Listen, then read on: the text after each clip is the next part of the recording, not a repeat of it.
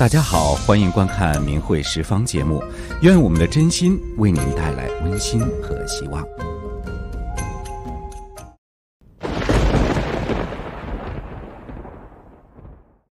近年来，咱们中国人大都感受到了社会上的戾气愈发弥漫，各种恶性伤人、报复社会的事件层出不穷，屡屡登上微博热搜榜。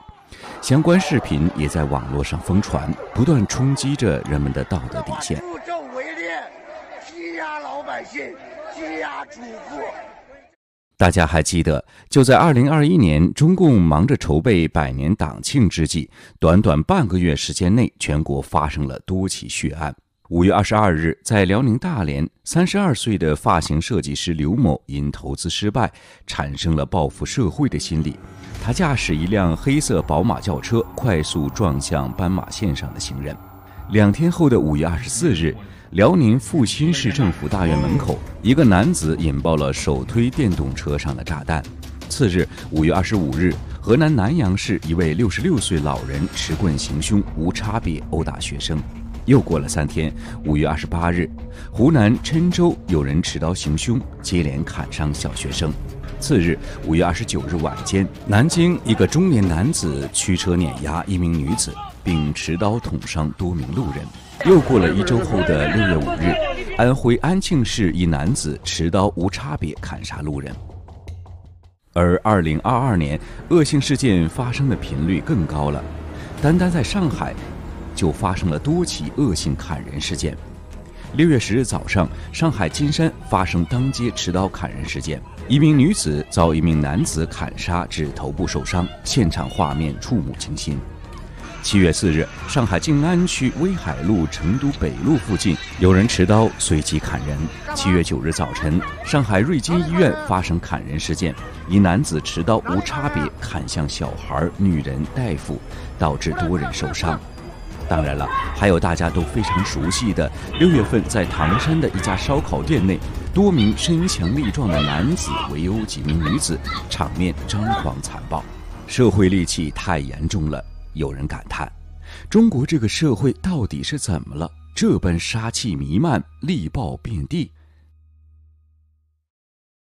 在漫漫五千年岁月中，中华文化延绵不绝，信仰与道德薪火相传。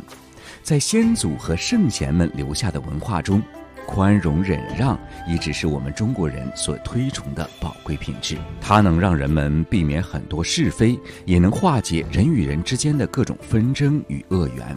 战国时期，赵国文臣蔺相如在完璧归赵后，被封为上卿，官位在武将廉颇之上。廉颇对此很不服气，并扬言要当众羞辱蔺相如。蔺相如每每回避忍让，不与廉颇发生冲突。最终，蔺相如的宽容感动了廉颇，因此有了流芳百世的负荆请罪。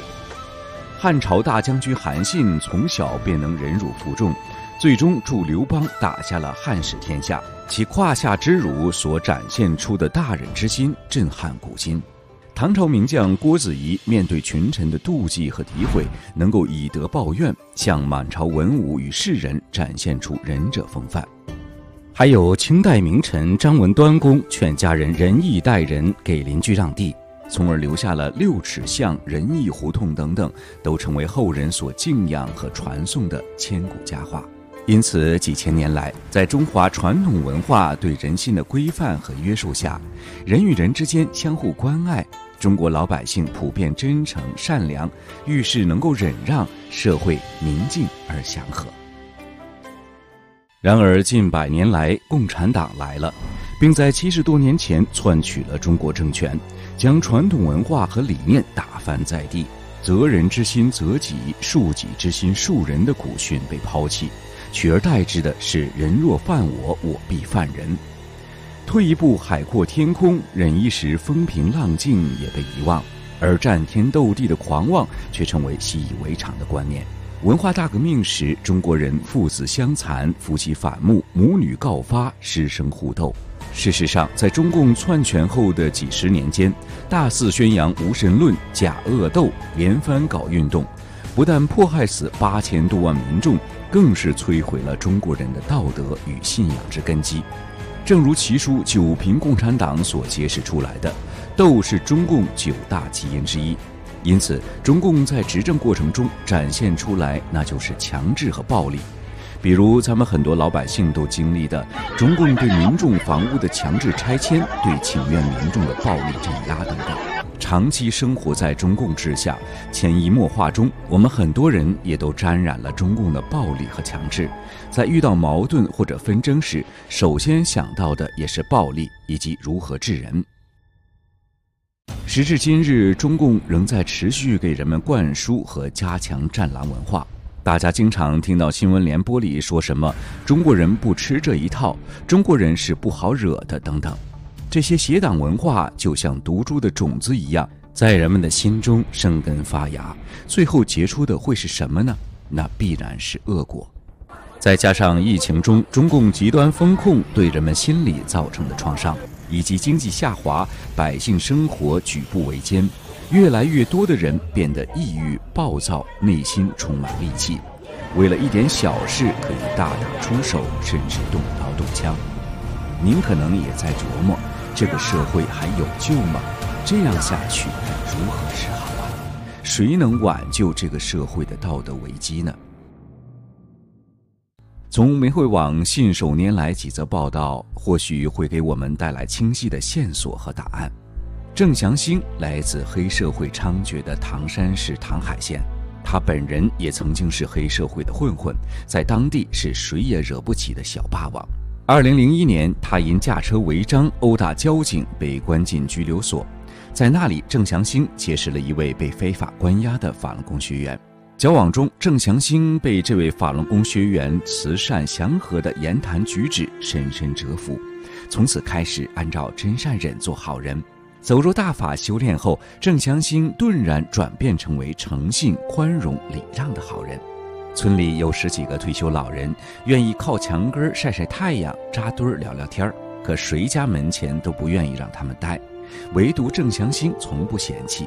夏天还给他们撑伞，让老人在门前打牌下棋；冬天把雪扫干净，让老人在这里晒太阳。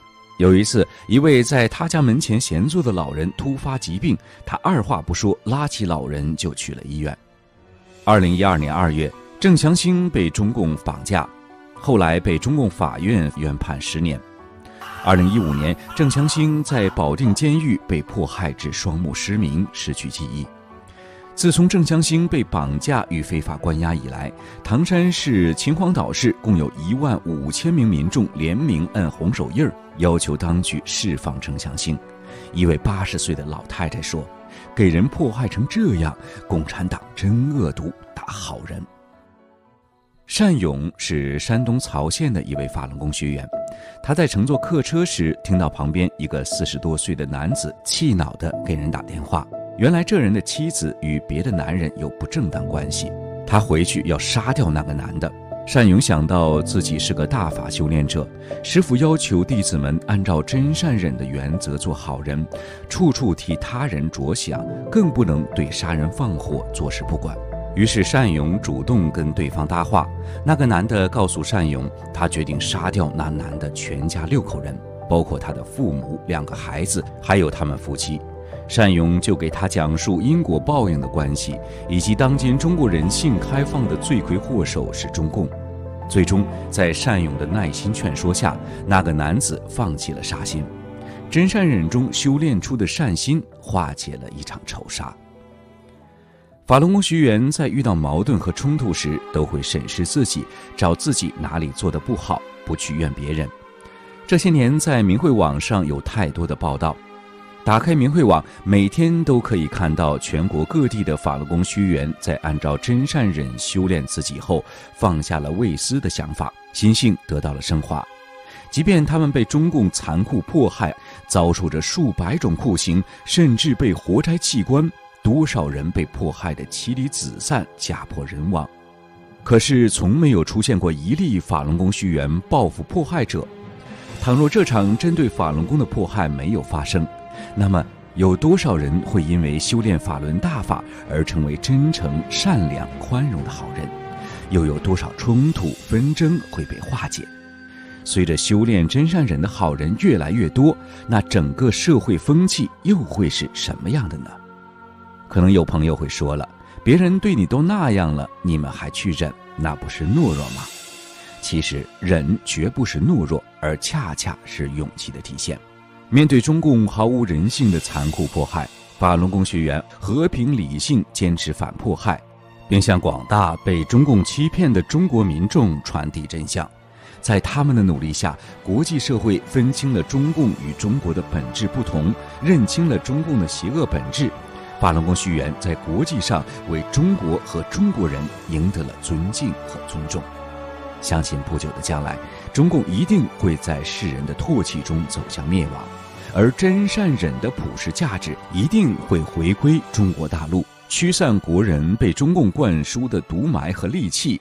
而我们中国人也定能恢复传统，重拾道德，中华大地再现一片朗朗乾坤。请观众朋友们点赞、订阅、转发我们的频道，让更多人看到真相。